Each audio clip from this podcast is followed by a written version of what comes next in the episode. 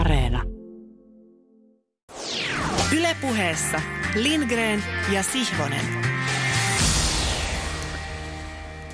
Tervehdys Pasilasta. Luvassa on parahultainen tunti kokeellista urheilupuhetta korkeimmin kuviteltavissa olevin ylävivahteen. Tälläkään kertaa emme romahda kompromisseihin. Sen takuumiehenä toimii vieraamme, valmentaja ja jalkapallon toimittaja Gert Remmel. Tervetuloa mukaan. Kiitos paljon. Mitä ja millaista ohjelmaa odotat meiltä ja itseltäsi tällä erää? Aseta tähän alkuun nuotti ja rimakorkeus. Mä en osaa sanoa, mitä mä teiltä odotan. Se, se voi olla myös riman alitus, mutta itse mä odotan sitä, että kun elämä, tässä on meillä muutama kymmentä miljoonaa sekuntia paras tapauksessa jäljellä sitten, että me emme haskas ihmisten aikaa, kuuntelijoiden aikaa. Kiitos. Mielenkiinto heräsi heti. Palaamme sinuun tuota pikaa. Kaikki näyttää täällä päässä valmiilta. Nukkemestari Kurkela. Selvä. Ja säänkökamarikatseinen Tommi Helsinkiläinen, mitä maks, yhtä valmiina kuin aina ennenkin. Hyvä. Minä riennän eteenpäin. Seuraa läksy, jossa reflektoin omaa urheilumakuani. Urheilumakuuni on eräänlaista puista rautaa, eli se on contradictio in adjecto, sanontanakin ristiriitainen puista rautaa. Olen toki käynyt tuttuakin tutummaksi oppineelle kuulijalle, mutta ehkä hänellekin olen joltakin osin jäänyt, mitä meikäläiseen tulee, varjojen katveeseen, joten esittelen itseni urheilumakuni kautta. Tarkoitan tässä urheilumakua hieman sellaisessa Bourdain luokkamaun hengessä, jota käsivaralla johdellen voi väljästi tulkita, että on olemassa korkeakulttuurista urheilumakua, sanoisinko peräti korkeaurheilullista makua, ja sen vastapuolena populaarikulttuurinen urheilumaku, siis matalaurheilullinen maku.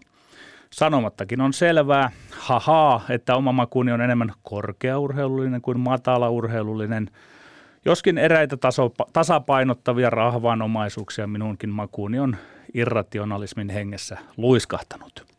Maku on maku. Jätän perustelematta, miksi mikäkin on mielestäni niin kuin on. Aloitan.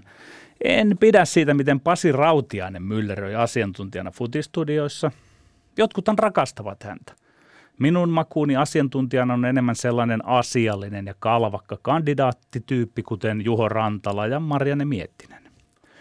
Pidin viime kesänä E M-kisojen yhteydessä jostain kumman syystä valtavasti myös Petteri Forselin studiosuorituksesta. Minua ei saisi aseella uhatenkaan maarahvaan joukkoon katsomoon kannustamaan tai edes katsomaan mitään ottelua. En ole koskaan pitänyt päälläni minkään seuran tai maajoukkueen fanipaitaa. Sellainen paita on makuuni vastainen paita.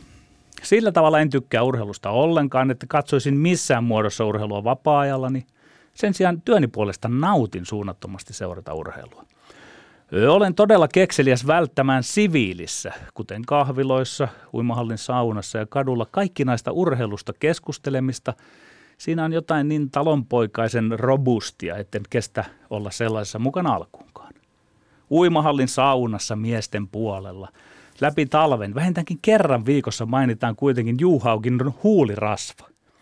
Ja sitten ne syrjäkareen vilkuilevat etevän näköisenä sinne minun kulmalauteeni paikalle, että sano sinäkin jotain, kun urheilusta kuitenkin tiedät. En tiedä. Pahimpina kertoina, milloin missäkin, olen sortunut jopa valehtelemaan, että olette erehtyneet henkilöstä, että kai olen sitten sen jonkun siivoisen näköinen vain. Aikoinaan urheilun edessä tykkäsin käydä siellä Ollis Lyytikäisen palatsissa lounalla kaikkein eniten toimituksemme väistä Timo Härkäinnasen kanssa, koska hänen kanssaan emme puhuneet sanakaan urheilusta. Korjaankin itseäni woke-hengessä. Tunnustan. Puhuimme jostakin ihan muusta. Teemu Niikko on urheilun paras studioisäntä. Hän osaa alan teknisesti täydellisesti, hänellä on lajitietoja, mutta hän ei päsmäröi tiedoillaan. Siksi Niikko on noussut vihdoin rinnalle ja jopa ohi hieman entisen lemmikkini Tapio Suomisen. Itse en erityisemmin harrasta nauramista. Siksi kai en pidä juuri mistään sellaista urheilun liittyvästä, jossa nauretaan, naureskellaan, tehdään leikkiä. Jopa tämäkin, mitä juuri nyt teen, on saada oman tuomioni, koska en ole riittävän taitava tekemään tätä tässä parhaillaan niin, että käy selväksi, ettei tämä ole huumoria koskeen urheilua. Tämä on ironiaa. Jos olisin kuulija, pitäisin kyllä jonkin verran Lindgren ja Sihvonen radioshowsta. Mutta tuskin olisin kuitenkaan kuunnellut muuta kuin noin kaksisataaviisikymmentä jaksoa sitä muka kokeellista urheilupuhetta. Tykkään. Se on hieman kuin fetissi, kun siinä ohjelmassa aina on piilotettuna melkein tusina kaunokirjallista intertekstiä. Ja olen oppinut sietämään ja ymmärtämään, että jollain sairaalla tavalla politiikka saattaa kuulua urheiluun. Kaikki ne jaksot olisin kuunnellut korvahöröllä, jossa vieraana on ollut valmentaja. Eniten pidin kuitenkin sen jakson siitä vierasta, jonka nimi on Matti Heikkinen. Ja olihan Tuomas Kyrökin uskomattoman hyvä. Erikoismaininnat vieraista annan jalkapallovalmentaja Pauliina Miettiselle ja filosofi Esa Saariselle. Ja tämä, minkä koen aina jotenkin mahtavana hyökynä, se taisi aikoinaan tulla omasta kynästäni, ellei Tommin. Siinä koketertaan ja melkein kuin yhdestä suusta lausutaan korskein, vuorovedoin. Me olemme. Lindgren. Ja Sihvonen. Joo, näin tehdään. Kauhe, kauhe vaikea olla nauramatta, kun, kun sanot, että et pidä nauramisesta. Öm, jos sallitte, hyvät herrat, niin tekee mieli palata vielä lyhyen ajatusloikan verran viikon taakse kahteen kokemukseen. Ensinnäkin tiistai-illan Olympiastadion Suomi-Ranska M M-karsintaotteluun sekä sitä seuraavana päivänä äänitettyä viime viikon ohjelmaamme, jossa oli vieraana ilmastoasiantuntija Niklas Kaskeala. Ja jopa näin Gert Remmelin kaltaisen futisammattilaisen läsnä ollessa mä uskallan tehdä pari väitettä huuhkajien pelistä Le Bleuta vastaan. Ensinnäkin tuntuu siltä, että jos Suomelle olisi riittänyt nolla nollasta pelaaminen koko yhdeksänkymmenen minuutin ajan, se olisi jopa saattanut onnistua. Suomalaisittain oli aika nautinnollista katsoa, miten joukkueen nuoret puolustajat Leo Väisänen, Daniel O'Shaughnessy, etenkin Robert Ivanov pelasivat varsinkin ekalla puoliskolla Ranskan tähtipelaajia vastaan. Oma paikkani oli lähestulkoon linjassa siinä Suomen maalin rankkarialueen ulkorajan kanssa. Ja pääsin siitä aika aitiopaikalta todistamaan monta tilannetta, jossa Ivanov nimenomaan yritti pitää Kylian Mbappéta kurissa omalla liikkeellään, ennakoinnillaan, katkoillaan ja teki sen mielestäni hyvin taitavasti. Sen, minkä omilla maalikon silmilläni pystyin näkemään, olin vaikuttunut. Ehkä Ranska ei painanut erityisemmin kaasua, mutta kentällä oli kuitenkin Kylian Mbappé, jonka todellinen nopeus ei muuten koskaan välity televisiokuvan perusteella riittävällä tavalla. Se on vähän niin kuin Roger Federerin sijoittumista tai liikettä tenniskentällä. Ei voi koskaan arvostaa, jos on nähnyt sen pelkästään televisiosta. Kun sen näkee livenä, ei melkein usko silmiään. Ja kentällä oli Antoine Griezmann, joka on niin pieni, niin pieni ja heiveröinen mies, ettei sekään telkkarissa täysin koskaan välity. Mutta pienissä ja heiveröisissäkin miehissä voi olla suunnattomasti voimaa. Ja ennen kaikkea heissä voi olla peliälyä. Kentällä oli Radetskin joukkuetoveri Diaby sekä monia muita maailman huippupelaajia. Niin pitkään kuin Suomelle riitti pitää tämä ottelu tasapelitilanteessa ja kontrollissa, jollain tavalla kontrollissa, se tuntui onnistuvan ihmeen hyvin. Ja tässä nyt ehkä se linkki huuhkajien ja sitten Niklas Kaskealan välillä. Toivoisin kovasti, että vaikka Niklas Kaskeala ei ole, ole urheiluyleisölle tuttu nimi, niin tuota viime viikon ohjelmaa kuuntelisin mahdollisimman moni urheilusta ja tästä planeetastamme välittävä ihminen, koska Kaskealalla oli aika painavaa asiaa ajattelun muuttamisesta. Oli ajattelijana sitten urheilun ystävä, urheilujohtaja tai urheilija tai valmentaja. Viime viikolla pohdittiin, millaisin keinoin urheilussa voi tehdä konkreettisia tekoja ilmaston puolesta, mutta myös toimia jotenkin esimerkkinä, että urheilu olisi esimerkkinä suurelle yleisölle ajattelun uudistamisesta. Mi- millaiset sponsorit esimerkiksi ovat tätä päivää ja millaiset eivät? Siellä oli aika tiukkojakin väitteitä. Markku Kanerva on jalkapalloajattelussaan onnistunut vähän vaivihkaa uudistumaan ja uudistamaan maajoukkueensa pelaavaa kokoonpanoa. Ehkä siitäkin keskustellaan tänään. Öö, yksi todiste nähtiin Olympiastadionilla, kun Paulu Sarajuuren ja Joona Toivion näissä öö, tämän ottelun jälkeinen jäähyväisseremonia yhtäkkiä muutti tunnelmat kärsityn tappion jälkeen. Ja jotenkin henkilökohtaisesti se tuntui konkreettisesti siltä, että niinku tämä karvas tappio, pettymys siitä, se unohtui melkein välittömästi, kun Pohjois-Kaarteen edessä juhlittiin Joonaa ja Paukkua. Vain joitain minuutteja matsin jälkeen. Ja minä ainakin, tämä kannattaja koki silloin, että no, noita futisturnauksia, niitä tulee ja niitä menee. Mutta vuosikymmenen tai pidempäänkin pelanneet maajoukkueen topparit, ihmiset, ovat vielä jotain isompaa. Ja lopulta hyvillä mielin sieltä stadionilta poistui. En tiedä, poistuuko tästä studiosta hyvillä mielin kumpikaan meistä kahdesta tai jompikumpi, äh, tai poistuuko se, joka ottaa tällä viikolla pataa, mutta pakko on vain kulkea tulta kohti ja katsella.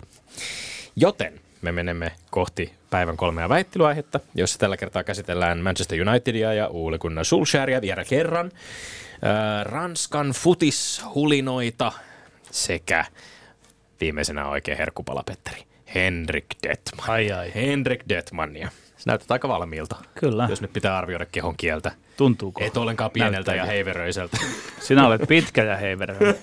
Niin, mutta älykäs, niin kuin siinä taisit vähän, no, en tiedä. No äläs nyt, ei sun tarvii mua mielistellä myöskään. Mennään ensimmäiseen väittelyyn. Yksi. Manchester Unitedin päävalmentaja Ole Gunnar Solskjaer sai potkut viikonloppuna Watfordille kärsityn neljä yksi tappion jälkeen. Ratkaiseeko Solskjaerin irtisanominen keskeisiä ongelmia Unitedin pelaamisessa, kyllä vai ei? Ei. Päävalmentaja on yhtälön tärkeimpiä lenkkejä, mutta asia ei ole ollenkaan niin, että Solskjaerin potkut ovat ratkaiseva tekijä. Minä hämmästelen, hämmästelen että Solskjaer nähdään aivan kuin kaiken tuhoajana, aivan kuin ongelmat olisivat poissa, kun tuholainen Solskjaer on poissa. Ei, ei. Nimittäin tärkeämpää kuin Solskjaerin potkut on se, kenestä tulee Manchester Unitedin seuraava päävalmentaja. Vasta silloin voidaan alkaa arvioida, millaisen kokonaiskuvan pelaamisen keskeisten ongelmien ratkaisun kanssa Solskjaerin potkut asettuvat.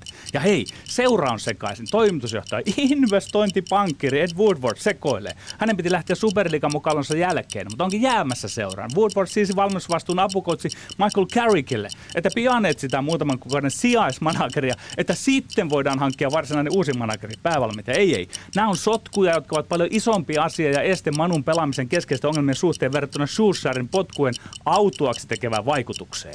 Äh, kyllä, tämä ratkaisee tai ainakin antaa mahdollisuuden ratkaista keskeisiä ongelmia. Parempi myöhään kuin ei milloinkaan, niin tällä ratkaisulla Manchester United ainakin avaa itselleen ehkä saumat parempaan menestykseen. Potkut ei tietenkään, ei niitä tietenkään koskaan ratko kaikkia ongelmia, mutta ehkä osan, ja loppu riippuu siitä, mihin suuntaan, niin kuin sinäkin Petteri sanoi, että seura päättää potkujen jälkeen mennä.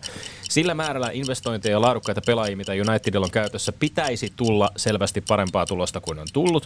Ja Solskjaer oli lopulta vähän tämmöinen kolmen vuoden väliaikaisvalmentaja, johon ripustautuminen, ripustautuminen perustui ennen kaikkea tunteeseen, seuraromantiikkaan ja vähän sellaisen katteettomaan luottoon Sir Alexin opetuslapsiin. Jos tutkailee Valioliigassa selvästi tällä hetkellä erottuvaa kolmikkoa kärjessä Chelsea, Manchester City, Liverpool, niin mikä heitä yhdistää? Kokeneet huippuvalmentajat, Tuchel, Guardiola, Klopp. Ei Manchester United voi antaa viikosta toiseen heille tasotusta, ja tämä oli tietenkin täysin oikea ratkaisu. No, mutta kann- kannattaako mun sanoa mitään, kun säkin sanoit, että mahdollisesti ja näin, no, nämä potkut ja näin, että... Sä tiedät, että kun meillä on tämmöinen ennakoiva ja tulevaisuuteen katsova väittelyaihe, niin eihän siitä kumpikaan meistä voi tietenkään tietää sataprosenttisesti lopputulosta. Mä sanon, että se antaa hyvän mahdollisuuden siihen, että meihinkin no, no, paranee. Jos, mut, jos sun väite on se, että ei pitäisi ripustautua seuraavaksi väliaikaisvalmentaja Carrickiin, no, niin paljon parempi ratkaisu se on, kuin nyt hätiköiden yrittää löytää joku korvaaja Solskjaerille. Mutta sinä jälkijättöisesti hyvin rumaasti liittyy tämän Solskjaerin niin arvostelijoiden joukkoon sillä tapaa, että sitä on nyt helppo lyödä sitten, kun tulokset ei ollut ihan semmoisia, että siinä olisi ollut jotain semmoista romantiikkaa ja tämmöistä. En minäkään ollut missään vaiheessa kovin paljon arvostanut sitä, että Solskjaer olisi välttämättä ollut se oikea, mutta tuon rumaa lähteä nyt häntä haukkumaan siinä. Ja tämä nykyinen seuran tilanne, se on tärkeämpi asia kuin nämä Solskjaerin potkut. Sitähän minä yritin urheilu, sanoa. Koko urheilujohto on rimpuillut siellä Fergusonin lähdön jälkeen ja mennyt hypitty Moisista Giggsiin ja vanhaalista Mourinhoon ja sitten Solskjaeriin. Ja totta kai heidän pitää jollain tavalla tämä raha ja romantiikka, minkä säkin ja, nostit ja sinä esiin. Et sano toimitusjohtajasta mitään. Sinä, sinä heität Solskjaerin niin kuin yksin pussin alle. Niin minä, minä puolustan aina valmentajia kuitenkin. Hän ei ehkä ollut paras siihen tehtävään, mutta teki koko ajan no, voitavan puhut... siellä tyylikkäästi. Sä sanot, että Solskjaer... Kysymys numero kaksi. Ranskan liigan huippuottelu Lyonin ja Marseille välillä keskeytettiin sunnuntaina, kun Marseille tähtipelaaja Dimitri Payet sai pullosta päähänsä. Alkaako yleisöjen käytös olla jalkapalloilun suurimpia ongelmia, kyllä vai ei? Kyllä, yleisö alkaa olla jalkapallon suurimpia ongelmia jännällä tavalla. Isoin ongelma on siinä, että yleisölle on annettu enemmän ja enemmän roolia. Ennen muuta roolia on annettu sitä kautta, että pelejä on alettu pelata tyhjille katsomoille rasismin takia. Rasismi ei vähene katsomosta sillä, että pelejä pelataan tyhjille stadioneille. Mä luulen, että se vaan lisää rasismia, paha kyllä. Yleisö on yleisöä vahtimalla nostettu subjektin asemaan. Katsomot ovat valtavia. Ei ole konstia vahtia yksilöitä ja ryhmiä, jotka saavat vihiä siitä, että heidän huudollaan on isoja vaikutuksia. Kiellot vain yhyttävät näitä aikuisia lapsia, joilla on paha olla. Sitten tuommoinen pullosta päälle. Se on pelottava ulottuvuus, samoin kuin erilaiset yleisöjen ryntäilyt kentälle. Jostain syystä just Ranskassa on nyt levotonta futispeleissä. Marseilleen ja Niceen ottelu keskeytettiin. Marseille ei uskaltanut enää palata, vaikka Nice ja Ranskan liiga halusivat pelin jatkuvaa. Lopulta Ranskan urheiluministeri Roxanne Marchenu joutui ottamaan kantaa Marseillen pelaajien puolesta. Yleisöt ovat valitettavasti nousemassa futiksen suurimpien ongelmien joukkoon. Ei, yleisöjen käytös ei ole jalkapallon suurimpia ongelmia. Totta kai tai se on suuri ongelma. Se on suuri ongelma silloin, kun katsomasta puhutaan rasismin vastaisille kannanotoille. Se on suuri ongelma silloin, kun pelaajien sometilit täyttyy sietämättömästä törkkypuheesta ja jopa henkilöönmenevistä solvauksista tai uhkauksista. Ja se on ehdottomasti suuri ongelma silloin, jos katsojat syyllistyy pelaajien fyysisen koskemattomuuden loukkauksiin. Mutta se on myös ongelma, joka heijastelee laajempia yhteiskunnallisia ilmiöitä, joihin jalkapallon on tietenkin itse myös kehitettävä vastauksia ja ratkaisuja. Yhteiskunnan laajempia kehityskulkuja futis ei voi muuttaa, mutta futiksessa voidaan tehdä paljon enemmän, jotta tällaisiin tekoihin syyllistyvät tunnistetaan, heidät suljetaan katsomoista, niin kuin nyt on esimerkiksi tapahtunut tämän, tässä tapauksessa. Näiden, kannattami- näiden kannattajien kannattamien seurojen pitää myös saada tuntuvia sanktioita. Kannattajaryhmien kanssa pitää käydä aktiivisempaa dialogia. Ranskassa nyt nämä keinot tuntuu olevan kateissa, mutta ei tämä kerro mistään laajemmasta jalkapallon suurimmasta ongelmasta. No siis sinähän just tuossa luettelit, että se on ikään kuin olevina todella suuri ongelma. Sitten vedät maton pois, että se ei olekaan. Mutta väitän, ole, saatko on paljon ko- suurempiakin niin. ongelmia tällä hetkellä tot, kuin totta kai on, mutta meiltä kysytään, että onko tämä nousemassa suurimmaksi ongelmaksi, suureksi ongelmaksi. Tämä on nousemassa ja sinä et ota ollenkaan koppia siitä, kun minä yritän selittää sitä, että... Että, että, rasismi, si- että, että rasismin takia katsomeiden tyhjentäminen lisää rasismia. Siinä oli jännä arvio. Niin, niin se kutsuu puoleensa, että aha, tuonne kannattaa mennä, että siellä saa jotain aikaiseksi. Se on minun ah, väitteeni ollut tässä useamman vuoden ajan. Voimansa tunnossa haluavat tyhjentää katsomot kerta toisensa jälkeen. Jotain oman joukkueen kannattajista. Siis sinne tulee ulko, ulkojalkapalloilusta tai urheiluväkeä katsomaan sitä, jolla on jotkut muut aikeet siinä. Sitä tavallaan niin kuin tulta ei kannattaisi ruokkia. Urheilu on faneille, se on lelu- ja leikkiväline, josta he kuitenkin maksaa. Mutta niin, ja heittävät pulloja sieltä. Pitää tehdä selväksi, että siihen lipun hintaan ei kuulu tietyt asiat. No ei, onhan se jo on tehty selväksi, mutta kun se, kun se on tommoinen on mahdollista ja nyt tästä on tehty semmoinen niin kuin juttu, niin se vaan yltyy, Tommi. Se, sehän on nähty. Mikä yltyy? Mä en siis ymmärrä lainkaan, siis ka- mistä, on, mikä on tehty, mistä on tehty juttu. Siis rasistiset huudot suorastaan yltyy, vaikka ollaan ajateltu, että yritetään toppuuttaa niitä. Minkälaiseen tutkimukseen tämä sun näkemys perustuu? Siis no et sinäkään vedonnut ensimmäisenkään tutkimukseen tuossa.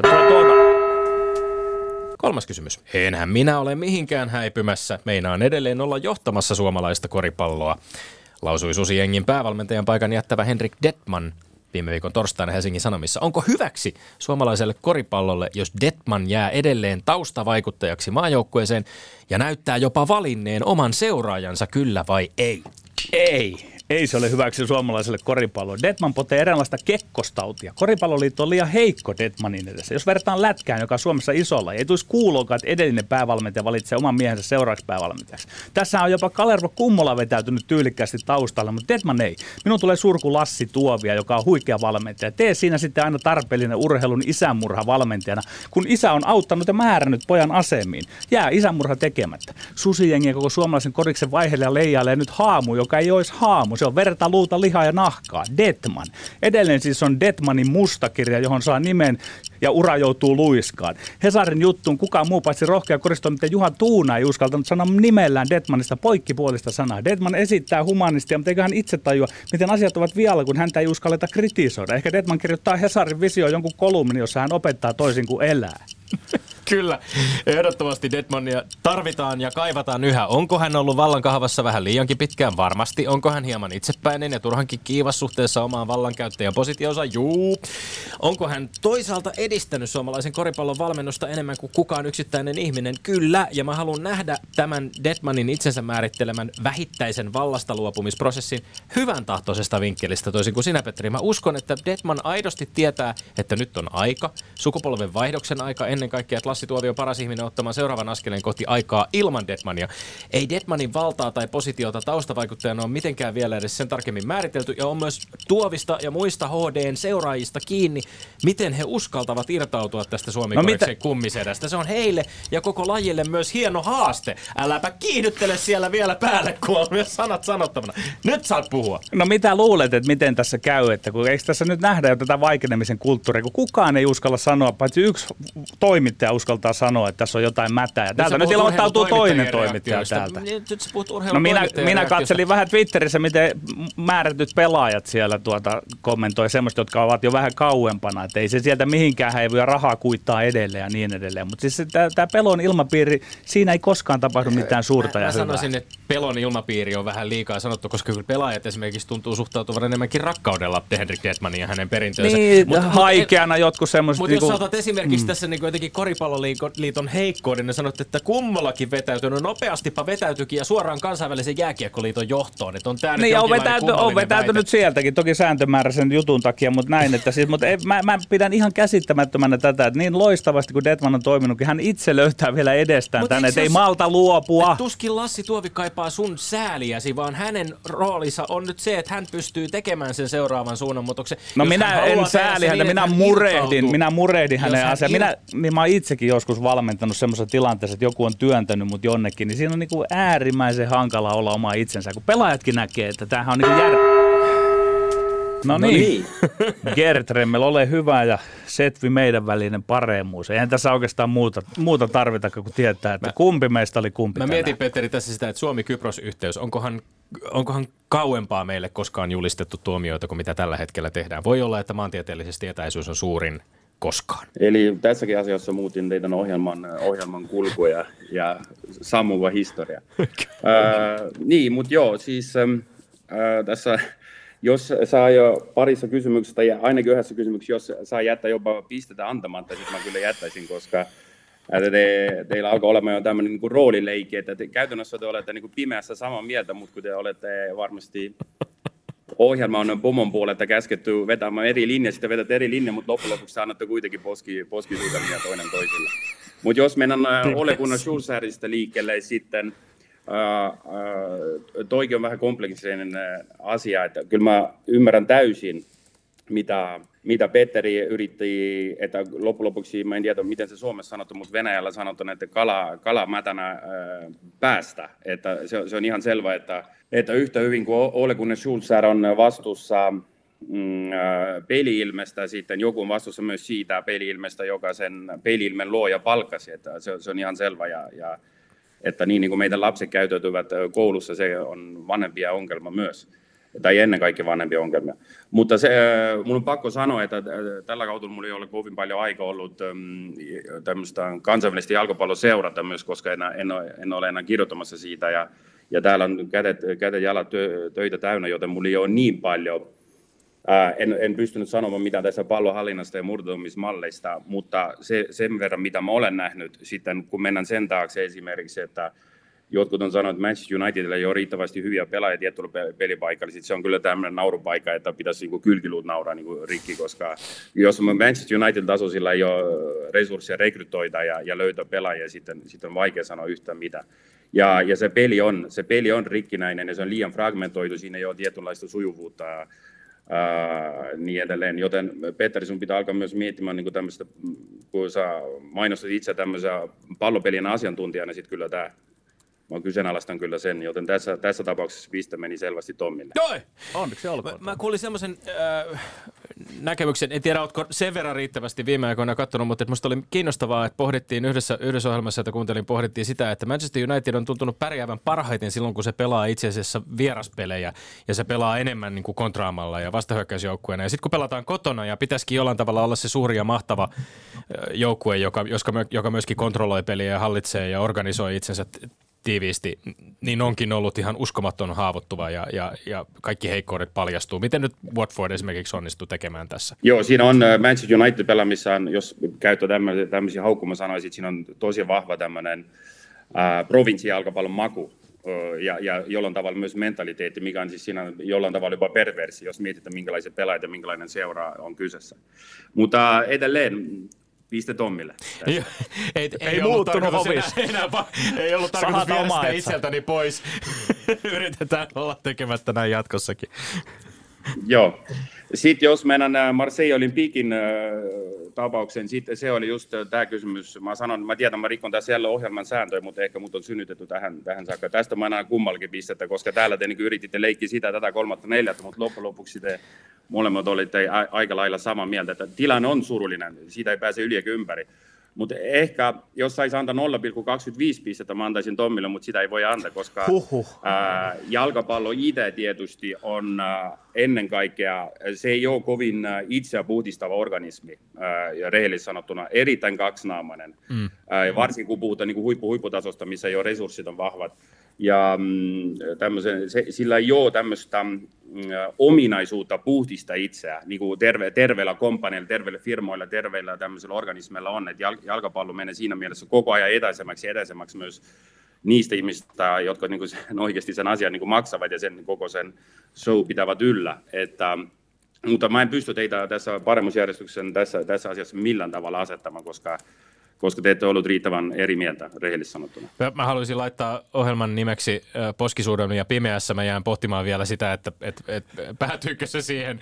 Se voi olla tietysti vähän harhaanjohtavakin. Öö, mutta eikö jalkapallos voisi kuitenkin kansallisella tasolla eri maissa, eikö se voisi olla kansallisten liittojen johtamana sellainen organismi, joka myös onnistuu puhdistamaan itseään? Vai onko, onko, onko kansainvälinen jalkapallo sitten jollain lailla niin, niin, niiden suurempien rakenteiden alaisuudessa sidottu, että sitä, siihen ei ole mahdollisuutta, koska kyllähän tässä Ranska-tapauksessakin on pohdittu sitä, että minkälaisia sanktioita on mahdollista antaa tai miten on mahdollista rangaista joukkueita näiden tällaisten tapausten ilmetessä, ja siinä on varmaan aika paljon variaatiota, kun mennään, mennään maasta toiseen.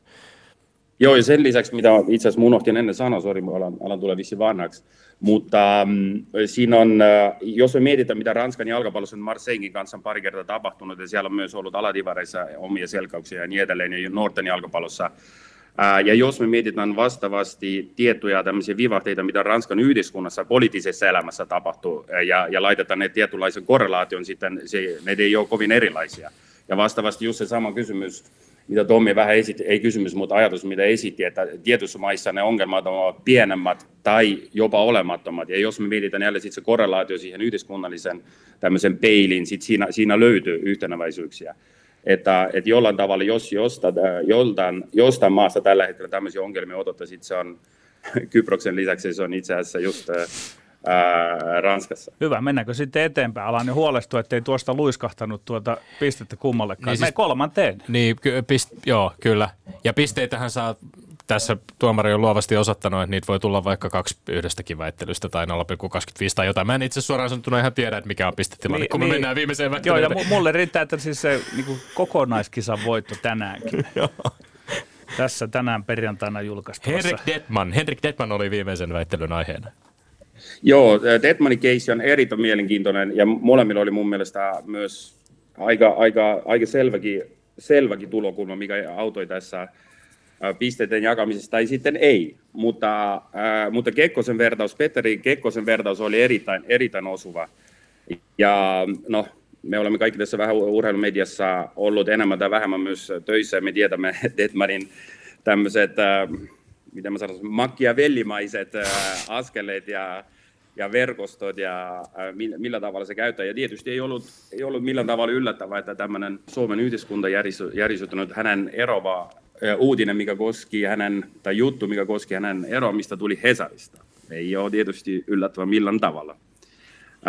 Ja, ja se kyllä todella, todella vahvasti häiritsee muutenkin, kun valmentajat käyttävät oma ammattia tai oma ex-ammattia, koska ei, eihän niin kuin Dettmann rehellisesti sanoi, ole valmentanut monta vuotta enää, käyttävät sitä keppihevosena tämmöisen yhdiskunnan, vähän laajemmin yhdiskunnan aseman varmistamiseksi ja laajentamiseksi. Sitä kautta tietysti myös eri, erilaisissa firma, firmoissa käytä pitämässä erilaisia tämmöisiä todella naiveja, todella hölmöillä PowerPointilla niin kuin myytää jotain tämmöisiä ajatuksia, että jos henkittää, että sit sä elät. Että, ja sitten kysyy siitä viisitoista tonnia plus, plus alvi, että on, onhan ne kaikki surulliset tarinat, ja tämä kyllä, tämä kyllä häiritsee, tämä kyllä häiritsee selvästi. Toisaalta jälleen kerran, Tomminkin pointti oli, että, että pitäisikö me laittaa jonkun kvooti tähänkin, että sä voit olla kahdeksan vuotta, ja sitten sun pitää vaihtaa niin kuin jossain parlamentista ja uudelleen äänestä. Sekin ei ole, niin kauan kuin ihminen on toimintakykyinen ja pystyy tuottamaan lisäarvoa, sitten äh, miksei, Alex Fergusonkin oli aika pitkä manussa. Että, ja, ja tuoti lisäarvoa pienessä mittakaavassa myös makrotasolla, että mä en, mä en siihen menisi myös. Ja siihen mulla on pakko nostaa kädet ylös, että mä en niin paljon tunne Dettmannin tämmöistä niin kuin sitä oikea ammattia, että, että mitä, miten paljon Suomen kauripallo on rikkampi tai miten paljon se olisi köyhempi, jos hän ei olisi ja jos hän ei olisi niin pitkän. Mutta jollain tavalla siinä kuitenkin Petteri tässä koko, koko vastauksessa oli jonkun verran populistisempi.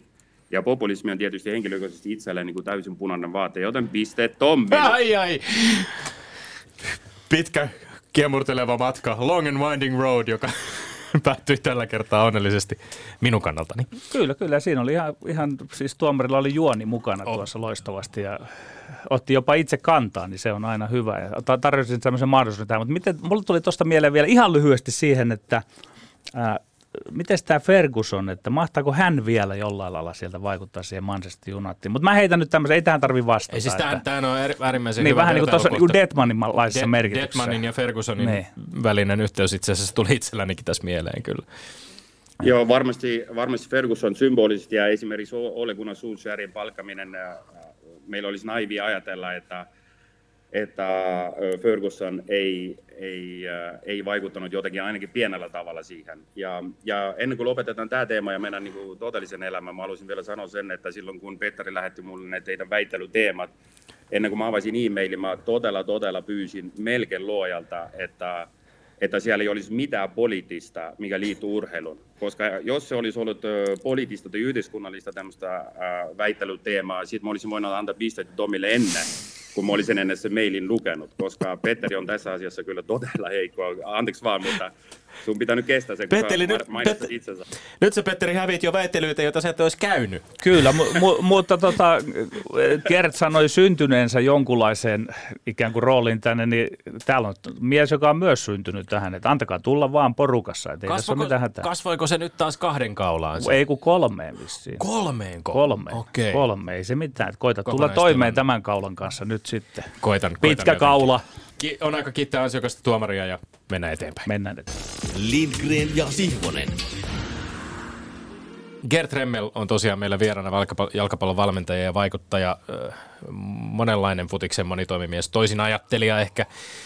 Lähtöisin Virosta, jossa aloitti junnuvalmentajan, sieltä tie vei Suomeen, muun muassa Pertti Kemppisen Tanoki-metodin koulutukseen ja sitten valmentajaksi Helsingin I F K:hon ja Honkaan, edustusjoukkueisiin asti, miesten edustusjoukkueisiin ja kehittämään espoolaista akatemiatoimintaa. Vuoden kaksituhattayksitoista jälkeen Remmel ei ole valmentanut enää Suomessa, Barcelonassa ja Lissabonissa vietettyjen aikojen jälkeen esimerkiksi urheilutoimittajan töiden perään on sitten tullut pestit Italiassa, Giorgione Calciossa juniorivalmentajana sekä tuoreempana Pafos F C:n akatemian valmennuspäällikkönä sekä tällä hetkellä ilmeisesti Gert seuran U kuusitoista U seitsemäntoista joukkueiden päävalmentajana. Pafos F C tietysti on tutuin suomalaisille varmaan Onni Valakarin seurana ja Pafokselta olemme saaneet myös Gert Remmelin vieraaksi tänään. Pikkasen Gert, kun sun historiaa kävi tuossa kävi tuossa läpi, läpi tätä pohjustaessani, niin se hyppäsi ehkä ensimmäisenä itselläni silmiin, että olet aloittanut valmentamisen kaksikymmentäyksivuotiaana. Ja, ja jäin miettimään sitä, että mikä saa ihmisen aloittamaan jalkapallon valmentamisen kaksikymmentäyksivuotiaana. Mikä on se kimmoke suunnata nimenomaan valmentamisen pariin noin nuorella iällä jalkapallossa? Jes, mä vastaan siihen kysymykseen heti, mutta mä laitan siihen pienet reunaehtot, että kategorisesti kieltän teitä kutsumasta mua toimittajaksi. Ja ei siksi, että mulla olisi toimittaja vasta mitä päinvastoin, mutta mulla on niin, kuin, niin iso kunnioitus toimittajuutta tai sitä ammattia kohtaan, niin mä oon nähnyt läheltä ää, todella korkeatason ammattitoimittaja, joten ää, mä en, alu, en alus millään tavalla niitä loukata, jos mua kutsutaan toimittajaksi. Joten olin vaan jollain tavalla jossain vaiheessa kirjoittaja ja ehkä vähän puhuja. Ähm, niin, kaksikymmentäyksivuotiaana, joo. Se on, mä oon itsekin miettinyt sitä ja monessa muussakin asiassa, että, että miksi, miksi joku kuusitoistavuotias alkaa tekemään niin kuin musiikki tai, tai, tai mitä vaan. Ja, ja sitä tuskin tarvii edes jollain, millään tavalla niin kuin ylianalysoida, koska mä en usko, että se me, mihin, miten, mihinkään niin kuin kovin pitkälle vie. Mä uskon vaan siihen jollain tavalla, että jokaisella ihmisellä on oma tarve. Ja se, jos se sitä seuraa sitä tarvetta, sitten se jotenkin pärjää myös elämässä. Että, että se on, se on mun ainoa tämmöinen semilooginen vastaus, mitä mä pystyn antamaan, että seurasin vaan tarvetta. Ja no. Sitten tietysti ympäristövaikutus myös tietysti, että mun isä oli ammatti lentopalloilija, iso isä oli ammatti jalkapalloilija joskus pimeänä aikana Neuvostoliitossa ja niin edelleen. Niin, niin edelleen. Kyllä se niin kuin jollain tavalla tämmöiset habitsit tai käyttäytyminen niin kuin sen mukaan niin kuin muokkautuu. Ja, ja, ja sitten tarven seuraaminen ja sitten siitä se on mennyt eteenpäin. Se on kuitenkin Gert Remmel fakta, että sinun toimittajuutesi, vaikka sitä pikkusen tuossa nyt niin kuin himmasit alaspäin, niin on, on merkittävä osa ainakin Suomessa. Sinut muistetaan, sinun ympärillesi on muodostunut lähes semmoinen tietynlainen kultti, voisi sanoa niin kuin Samuel Savolainen toimittajakollegamme sanoo, gertläisyys, ei geretiläisyys. Mutta yhtä kaikki, niin oliko se suunnitelma, kun tulit Suomeen, että että teet pikkusen töitä myös kynällä siinä samalla, kun valmennat, ja tukivatko nämä toinen toistaan sitten, kun urasi lähti täällä Suomessa etenemään? Joo, itse asiassa äh, aloitan kysymyksen toisesta puolesta, että tukiva kyllä, mikä on yllättävä, äh, koska sä pystyt, sulla on pakko jollain tavalla niin paljon äh, laajemmin äh, seurata ja tarkkailla sitä äh, kokonaismekanismia ja kaikki niitä algoritmeita ehdottomasti, ainakin työ, tietyn ajanjakson, kunnes sä alat tekemään vaan niin kuin automaattisesti niin kuin suurin piirtein vaan, että niin kuin, äh, palkkapäivä odotellessa, sit, sit pitää lopettaa, ja mä olin siinäkin rehellisesti nostan kätä pystyn pari vuotta vähän liian myöhässä, että jäi liian kauan roikkumaan, että ei ollut enää paljon lisäarvoa niin kuin annettavaa lukijoille eikä kuulijoille, mutta, mm, mm, mutta tukivat, joo. Suunnitelmasta puheen ollen tämmöisen, niin kuin, ä, ei, ollut, ei ollut minkälaista suunnitelmaa, se oli täysin sattumaa, että yhdessä, yhden meidän yhteisen ystävän kautta, Eero Laurilla, joka on myös varmasti tunnette, tunnette henkilön ja erittäin siisti tyyppi, ja hänen, hänen hyvä ystävä oli Tobias Kauhala, ja sitten yhdessä baarissa me tutustuimme, ja Tobias Kauhala sanoi, että sun pitäisi tulla nyt lounan kanssa, että mä otan yhden vähän tämmöisen rotevavan miehen mun kanssa. Ja se roteva mies tuli ja se kirjoitti, vaan juteltiin siellä ja kirjoitti itse asiassa ensimmäisen jutun siitä ilman mun, mun lupan suurin piirtein kysymättä. Kirjoitti ensimmäisen jutun ja laitoi mun nimen alla ja ennen, viisi minuuttia ennen kuin meni painoon kysyi lupa. Mä sanoin, no ihan sama, anna, anna mennä vaan roteva mies. Ja Arsenalin paita päällä ja, ja siinä se meni ja siitä, siitä se niin kuin jälleen, jälleen kerran kaikki jotenkin sujuvasti ja, ja loogisesti meni ja sitten mä löysin siitä myös jonkunlaisen merkityksen ja sitten kun äh, homma meni käyntiin, sitten mä aloisin myös ymmärtää, että ehkä on vähän myös jotain annettavaa, koska ennen sitä loppujen lopuksi, en mä, en mä nyt sano, että mä yksin koko tämmöisen niin kuin aurinko käänsin niin kuin päällä, eli siitä kysymys, mutta, mutta kyllä mä sen huomasin niitä, kun mä olin ollut jo Suomessa vähän aikaa sitten, että äh,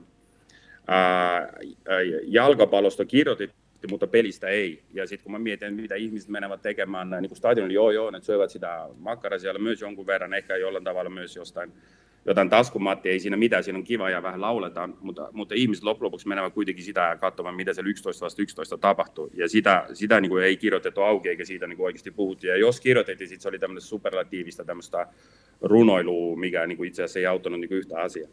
Ja sitten se, sit se meni vaan omalla painolla ja oli, oli tosi hienot ajat ja erittäin, erittäin mielenkiintoinen ympäristö ja tämmöinen yhteenvuuteen kuulu tunne. Ja kyllä me vähän niin kuin separatisteja sillä, sillä skenessä oltiin, että sekin antoi niin kuin lisää motiva- motivaatiota. Ja, jos mä sanon, joo, että tämä George Foremanin näköinen kaveri, hänen etunimensä on Jukka ja sukunimensä on Rönkä, mutta varmaan osa kuulijoista me sen tiesikin, että kuka meni julkaisemaan melkein ilman lupaan sitten Gert Remmelin teksti. Mä ajattelin, että sanot, että varmaan osa kuulijoista osaa päätellä, kenestä on kyse. Ää, Erkko, Meri, Erkko Meri ja kumppanit, ää, jotka, jotka suunnanmuutos jalkapalloblogia ovat pitäneet, niin ovat, tässä blogissa sinusta on kirjoitettu näin.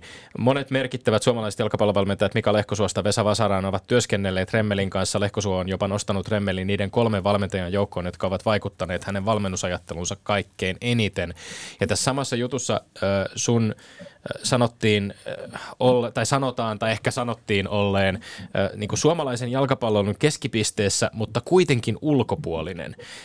Mä, mä pohdin, että mitä mieltä sä itse oot tästä kuvauksesta, ja onko siihen ulkopuolisuuteen nyt sit antanut erityisen mahdollisuuden se, että, että olet, olet myöskin kirjaimellisesti ollut ulkopuolinen, olet tullut tänne toisesta maasta, ja tutkailut ehkä sen takia myös suomalaista jalkapallokulttuuria vähän erilaisin silmin. Joo, äh, itse asiassa tämmöiselle äh, Lehkosuosta ja Vasarasta puheen ollen on tällä, tällä hetkelläkin täällä kylässä, että kertoo, kertoo myös meidän tämmöisestä erityissuudesta, mm, mutta se on, se on Erkolta erittäin osuvasti äh, kuvailtu, koska tietynlainen ulkopuolisuus vapauttaa. Että jos mä olisin esimerkiksi kasvanut Suomessa ja pelannut jotkut hätäiset äh, hikiset viisi vuotta Veikkausliigassa ja sitten sen jälkeen suoraan jäänyt roikkamon siihen valmentajan markkinoille ja sitä kautta ne samat läpät ja ne samat sukulaissuhteet ja ne samat tämmöiset, mitä mä sanoisin, Äh, diplomaattisen korruptoitunut äh, networkin sisällä koko ajan laahannut, sitten on selvä, että mulla olisi kädet äh, sidottu äh, sanomaksi tiettyjä asioita tai kirjoittamaksi tiettyjä asioita. Että se on ihan selvä, että se on itse asiassa ihan loogistakin, kun jos katsotaan niin kuin ihan yhteiskunnallistakin ja esimerkiksi businessmaailmassa ja kaikissa noissa, että, että tietyt muutokset tulevat ulkopuolelta. Se on aina ollut näin, tai suurimmaksi osaksi on aina ollut näin ja tulee olemaan, että että Barcelonan jalkapallon muutos alkoi siitä, kun siinä tuli hollantilainen. Että tämmöisiä esimerkkejä on paljon, paljon, paljon. Ja, ja sitten se oli vaan niin kuin yksinkertaisesti mun rooli. Ei sekä ollut millään tavalla kovin tietoinen, eikä mikä tämmöinen suunniteltu, mutta, mutta jotenkin se luonnollisesti vaan tuli. Mä en osaa siihen niin kuin sen, mitä tämmöistä kauniimpaa sanoa. Kerro vielä vähän tarkemmin, onko Lehkosuo ja Vasara siellä ihan social call-hommissa kavereina roikkumassa vai onko tässä ihan ammatillistakin ulottuvuutta? Siellä on teitä suomalaisvalme- suomalaisvalmentajia, on, on myös sinun tiimissäsi muutenkin. Joo, ei, ne on vaan viikko täällä ja, ja, ja Lehkosuo kävi myös Italiassa, oli viikko meillä sohvalla ja sitten me niinku noin viisi tuntia nukutaan ne kaikki muut, ne on meillä mukana treeneissä ja joka päivä meillä on ollut kahden puolen tunnin palaveri, missä me siellä väitellään ja auttamme toinen, ei auta, mutta jaamme, jaamme informaatiota ja, ja sitten myös ihmisenä me haluamme kuulla, miten elämässä menee ja, ja murheita ja tämmöistä maskuliinista itkua, sanotaan näin. Joo. No mutta se oli aika merkittävä prosessi suomalaisen jalkapallon kannalta, kun sinun ja Lehkosuon tiet kohtasivat. Kerro vähän siitä prosessista. Miten sinä myit hänelle itsesi ja miten taas Lehkosuo osti sinut, tai sitten ehkä toisikin päin, että mikä Lehkosuossa oli sinusta nähden niin kiinnostavaa. Kuvaa vähän niitä alkumetrejä ja sitten miten se teidän hongan prosessin eteni. Joo, ei tässä mistä myymisestä tai tämmöistä muista kapitalistisesta tämmöistä, tämmöistä koputtamisesta ollut mitään kyse. Että me tavattiin yhdessä koulutuksessa, ja, missä mm, jaettiin, jaettiin ajatuksia ja siitä meni vähän. Mä olin silloin vielä Helsingin I F K:ssa päävalmentaja Suomen kakkosessa, mä en muista mikä lohko se oli. Ja, ja hän ehkä näki jotain ja ehkä minä näkin hänessä myös jotain ja sitten me tavattiin muutama kerta, kerta ja äh, silloin se lähti heidän... Ähm, urheilutoiminnan johtaja, joka oli silloin Ari Masalin, mut, tapaamaan mut yhteen töölöläisen kahvilen ja sitten ne rekrytoivat minut ja myös samalla Jarkko Tuomisto, joka oli meidän maalivahtivalmentaja Helsingin I F K:ssa, joka on nyt Turkin pääsarjassa. Ja, ja sekin aika honkassa, vaikka se oli loppujen lopuksi aika, aika lyhyt, pari kautta vaan, mutta se intensiivisuus ja se tekemisen tarve ja muuttamisen tarve ja, ja tämmöinen tietynlainen innovatiivisuus, mikä oli silloin, mä uskallan sanoa niin kuin täysin ilman mitä tämmöisen omatunnon tuskia, että se oli poikkeuksellista, poikkeuksellista. Ja on ehkä, ehkä vieläkin, että tulosta me emme saanut irti, mitä olisi pitänyt saada, se on selvä, koska ehkä me tekimme tiettyjä asioita vähän liian kompleksiseksi, kompleksiseksi liian monimutkaiseksi, liian tämmöiseksi, niin kuin, ei, liian, ei riittävän operatiiviseksi, sanotaan näin.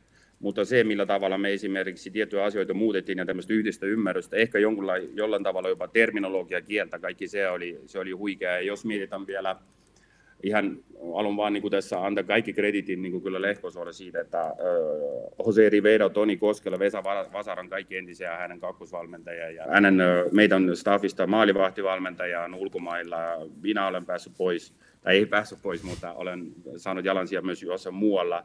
Anton Matin Lauri on Kolumbiassa, Jani Sarajärvi oli Ecuadorissa, ja tässä mä unohtin vielä ihan varmasti Teemu Tavikainen on Veikkausliigassa, Mikko Lignell on Veikkausliigassa, niin edelleen, niin edelleen. Että se tietyllä tavalla se tosi, tosi, tosi lyhyt jakso tuotti tosi paljon, että, että siitä olen... Ja en ole tässä myös liian vaatimaton, että mun, mun merkitys oli siinä myös olemassa, että, että oli hieno aika, erittäin hieno aika. Niin onko tässä vähän niin kuin on, on palattu esimerkiksi Van Haalin aikaan ba- Barcelonassa ja kuinka Mourinhot ja, ja Pepit ja kaikki, kaikki, ketkä siellä siihen aikaan olivat, jotka sieltä ovat lähteneet tällaiset tietyt ää, rist- risteykset just nimenomaan, jossa, jossa, jossa sitten, jonka jä, ehkä seuraukset näkyvät vasta vuosia myöhemmin ja tällä hetkellä tietysti nähdään hyvinkin selvästi, että nämä tyypit, joita luettelit tuossa, niin ovat äärimmäisen keskeisiä vaikuttajia suomalaisessa jalkapalloilussa. Onko Mika Lehkosuon merkitystä ymmärretty Suomessa riittävällä tavalla?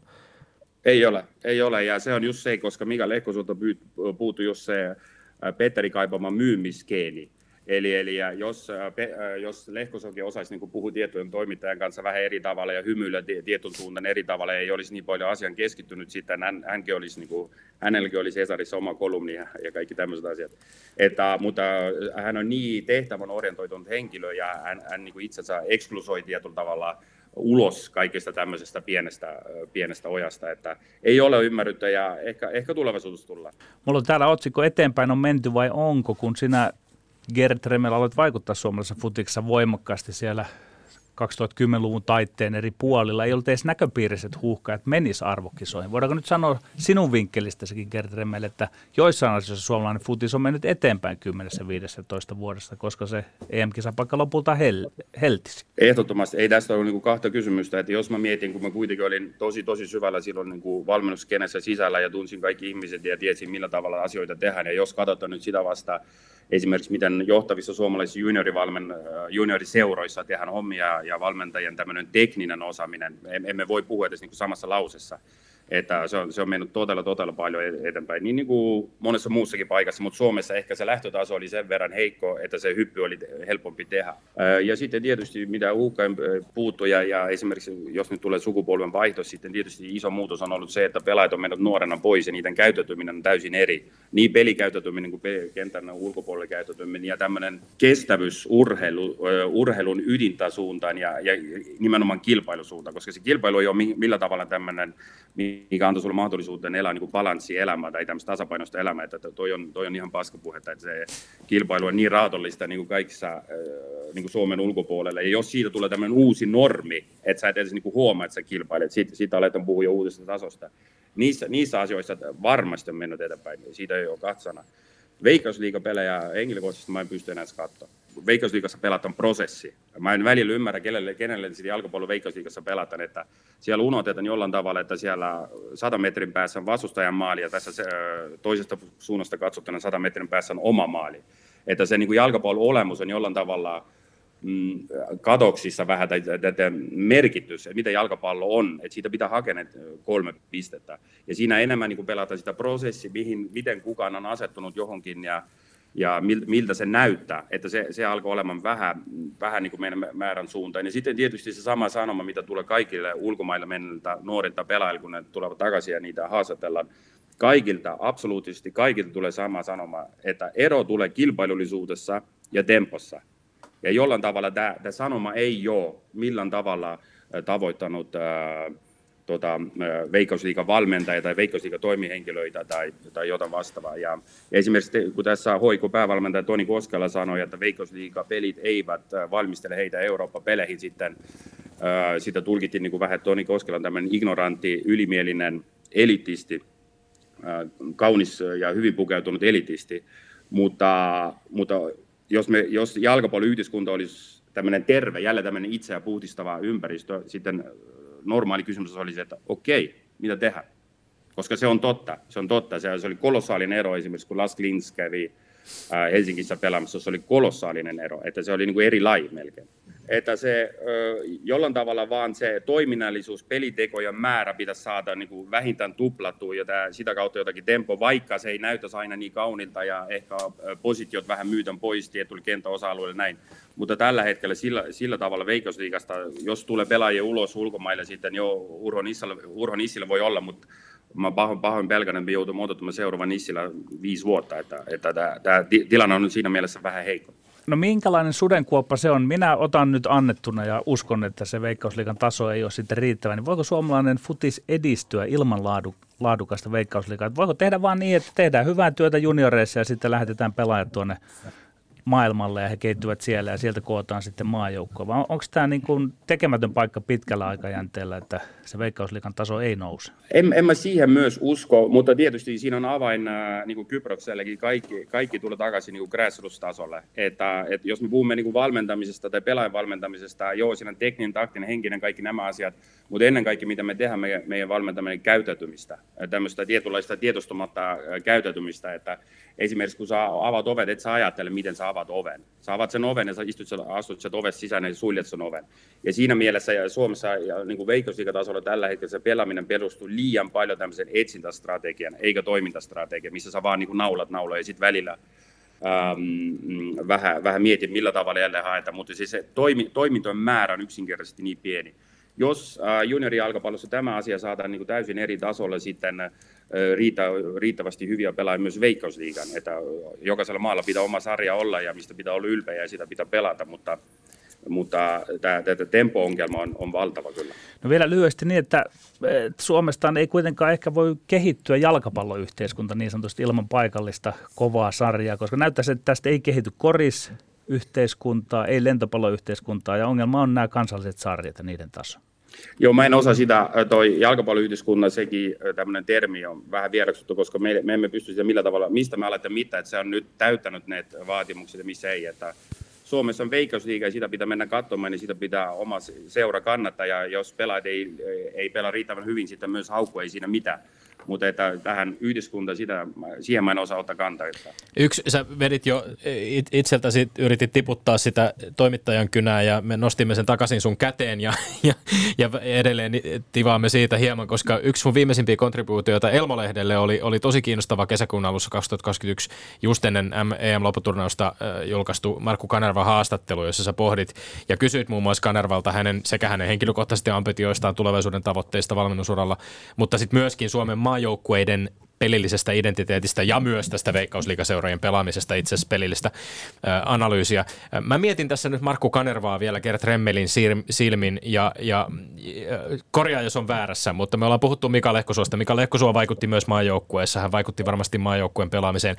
Vähän Ivan ja Pilkankin kohteeksi joutunut Miksu Paatelainen vaikutti maajoukkueen pelaamiseen, ja jos mennään sillä niin kuin jatkuma, ja, ja sy- olen syyllistynyt siihen ehkä itsekin, mutta että jos mennään tällä niin kuin jatkumaan, kumalla sitten Markku Kanervaan ja tutkaillaan sitä nykytilannetta, niin, niin miten, millaisen jäljen sun mielestä Markku Kanerva on, on, on jättänyt suomalaiseen jalkapalloiluun? Maajoukkueen jalkapallo on ehdottomasti positiivista, sitä on mahdoton ottaa pois, että hän on tehnyt historiaa jo itse asiassa toistuvasti, ja, ja mä en muista, että siinä jutussakin me mainittiin monta kertaa, hänet on valittu vuoden valmentajaksi, kaikki lajit niin kuin yhtä mukaan laskettuna, että se, se tulee olemaan ennätys varmasti seuraavat sata vuotta, että siitä mahdoton, mahdoton ottaa pois. Ja todennäköisesti suomalaiselle jalkapallolle, joka tulee, kaikki pelaavat tietysti, melkein kaikki pelaavat ulkomailla ammatikseen, ja kun ne tulevat kasaan, sitten on ehkä vaikeampi, on vaikeaa keksiä parempaa henkilöä johtajana kuin Kanerva tällä hetkellä on. Tietysti minulla oli se heti kysymys tähän se, että jos Kanervalla, Kanerva laitettaisiin esimerkiksi Belgian pääsarja, että mitä tapahtuisi, että siinä mä olen paljon skeptisempi monesta eri syystä, mutta Suomen maajoukkueelle Kanerva henkilönä ja valmentajana on tietysti paras, paras mahdollinen vaihtoehto. Ja sitten se hänen niin kuin vaikuttavuus, sitäkin niin kuin tässä Lehkosuojen kohdalla, sitä meillä pitäisi kysyä uudestaan. Jos teillä on kaupallisella kanavalla, kun Petteri on pystynyt myymään itseään johonkin, sitten voimme viiden vuoden päästä tehdä uudestaan ohjelmaa. Gert Remmel, me... Pitää puhua ehdottomasti vielä pieni hetki Kyproksesta ja Pafos F C:stä. Sä siirryt sinne kesällä kaksituhattakaksikymmentä. Pafos F C on osa viide, viidessä eri maassa toimivan seuran rypästä, johon kuuluu muun muassa F C Riga. Ja, ja sun staffiisi liittyy tuohon tuolloin heti alusta silloin kaksikymmentäyhdeksänvuotias Iikka Miettinen ja, ja vain kaksikymmentäkolmevuotias Rasmus Jansson. Hänellä on ilmeisesti ollut sama, sama kärpänen purrut nuorella iällä kuin sullakin, joka aloitit kaksikymmentäyksivuotiaana valmentamisen. Sä totesit Elmo-lehdelle, että minun staffinin jäsenillä pitää olla kolme elementtiä, että he läpäisisivät valintaseulan A, tekninen nykyosaaminen nykymaailmassa, B, aggressiivinen potentiaalinen perspektiivi ja C, ehdoton totaalinen työkulttuuri. Mitä te virolais-suomalaisena porukkana olette Pafoksella tehneet näin, näin lyhyesti kiteytettynä nyt sen, sen parin kauden aikana, kun, kun siellä olet päässyt itse vaikuttamaan? Ää, ensiksi tässä oli muutama faktavirhe. Se okay. oli Erkko Meren jutussa, missä, missä tuli mainittu tämä asia, mitkä ne kolme pointtia on. Ja toiseksi, mä tiedän, me haluamme kaikki olla ikuisesti nuori, mutta Iikakin on jo kolmekymmentävuotias, joten ei aina kaksikymmentäyhdeksän. Silloin liittyessään oli kaksikymmentäyhdeksän ilmeisesti niin. Tiimi. Joo, kyllä, Joo. kyllä. Joo. Ja Iika oli mun kanssa myös jo Giorgione Calciossa, joten me olemme jo... No, lyhyesti sanottuna tämä Pafos tämmöisenä seurana, mitä se on tällä hetkellä, on viisi vuotta nyt vanhaa, tuota, jo viisi vuotta, ja mm, akatemia... taso, tulokset, tuottavuus, pelaajan tuottavuus, jos voi tämmöistä sanan käyttää sitten. No, me ollaan tehty historia nyt jo neljässä kuukaudessa siinä mielessä, että, että mun vastuulla on U kolmetoista, neljätoista, viisitoista, kuusitoista ja seitsemäntoista valmennuspäällikkönä, mikä on vähän eri asia kuin Suomessa ainoastaan niin kuin urheilupuolesta ja miten me pelataan ja miten me treenataan. Ja sitten me kolmestaan plus vielä pari assistenttia valmiita muu kuusitoista seitsemäntoista ja, ja kaikkien ikäluokkien tulokset yhteen laskettuna niin kuin Kyproksella niitä mitataan. On akatemian taso, me ollaan tehty nyt jo paras tulos, paras tulos ikinä. Ja sitten myös pelaajien määrä, joka on päässyt edusjoukkueeseen plus maajoukkojen edustukset. Me saamme siitä aika paljon, aika paljon pelaajia nyt tänä vuonna nuorten maajoukkoiseen. Mitä me teemme, sen loppujen lopuksi ei sekä ole sen, sen kummallisempi, että kello seitsemän aamulla me aloitamme yhdessä pommituksen ja illalla kahdeksan yhdeksän välillä mennään kotiin ja siinä välissä jo, jo, välillä itkemme, välillä nauramme, välillä bussamme, välillä vähän puskemme, välillä olemme niin stressantunut, välillä olemme melkein lopettamassa valmentamiseen, välillä tulee liikutus jälleen jossain toiselta puolelta, että se niin kuin, elämme vaan niin kuin sitä elämää ja, ja sitten se lähtökohta on just se, että, että me toimitaan, että, että se tieto, meillä on jonkunlainen tieto, me koko ajan kehitämme se tietoa itse asiassa erittäin aggressiivisesti, välillä tuntuu, että liian nopeasti. Mutta tiedolla sinänsä ei ole niin paljon, mikä minua häiritsee uudessa nuorten valmentajan sukupolvessa, on just se, että se tiedolla briljeeraminen on, esimerkiksi me kaikki tietämme, me kaikki tietämme, että alkoholi ei ole meidän organismille niin kuin paras mahdollinen asia, ja tietystä määrästä alkaa myös ehkä meidän käyttäytymisellä. Silti me kaikki nautimme alkoholia, tai siis merkittävä määrä ihmisiä tässä maapallolla. Että se tieto ei, se ei ole, että se just tekeminen, tekemisen eetos, mitä vanhemmaksi mä tuun, sitä enemmän mä arvostan tekemisen eetosta. Ihan sama, mitä ihmiset tekevät, mutta pitää tehdä, ja sitä me tehdään täällä. Ja välillä on konflikteja, ei meidän välillä, mutta ehkä myös meidän välillä, mutta ympäristön kanssa välillä ei, mutta me tehdään, ja se on se lähtökohta. Gert Remmel, mitkä sinun omat henkilökohtaiset tavoitteesi ovat valmentajana? Sinä olet kuitenkin vielä nuori mies. Joo, ne, ne on tosi, tosi, tosi selvät. Tehdä maksimi joka päivä niin kauan, kunnes on jotain annettava. Että tämmöistä asiaa mä viereksyn tota, totaalisesti, että mä jään jotenkin roikkumaan siksi, että mä oon roikkunut ja mä tunnen merkitystä tässä ympäristössä tai tässä jalkapallon niin sanotusti perheessä, mikä myös oma perversikama. Mutta siis niinku... Että mä, mä luotan täysin siihen, ja olen ehkä elämässä tässä myös, kun olin kuitenkin neljä viisi vuotta valmentamatta myös tässä välissä, että mä pystyn elämässä pärjäämään myös tekemällä, tekemällä jotain muuta, muun muassa esimerkiksi vetämään radio-ohjelmia. Että, että ei ole pakko valmentaa. Niin kauan, kun mulla on jotain annettavaa, ja mä saan siitä jonkunlaisen merkityksen tunteen, niin kauan mä teen. Ja, ja toivottavasti just Iikan ja Rasmuksen kanssa vielä muutaman vuosi ainakin. Mahtavaa. Lämmin kiitos ajatusten jakamisesta ja vierailusta ohjelmassa, Gert Remmel. Kiitos. Ja sitten Tommi Lindgrenin mainekaa turheiluterveiset. No viime viikolla he jäivät mainitsematta tässä kohtaa, mutta pitää korjata vielä virhe. Viittasin heihin jo alkujuonnossa, mutta vielä kerran maajoukkue eläköityvät huuhkajatopparit Paulu Sarajuuri ja Joona Toivio. Kiitos kaikista hetkistä ja peliteoista. Me olemme Lindgren Siivonen. Pysykähän tyylikkään ja pysykää terveenä. Ja vieraan hengessä voidetta rakoon ja ruuvi kiinni. Yle Puheessa Lindgren ja Sihvonen.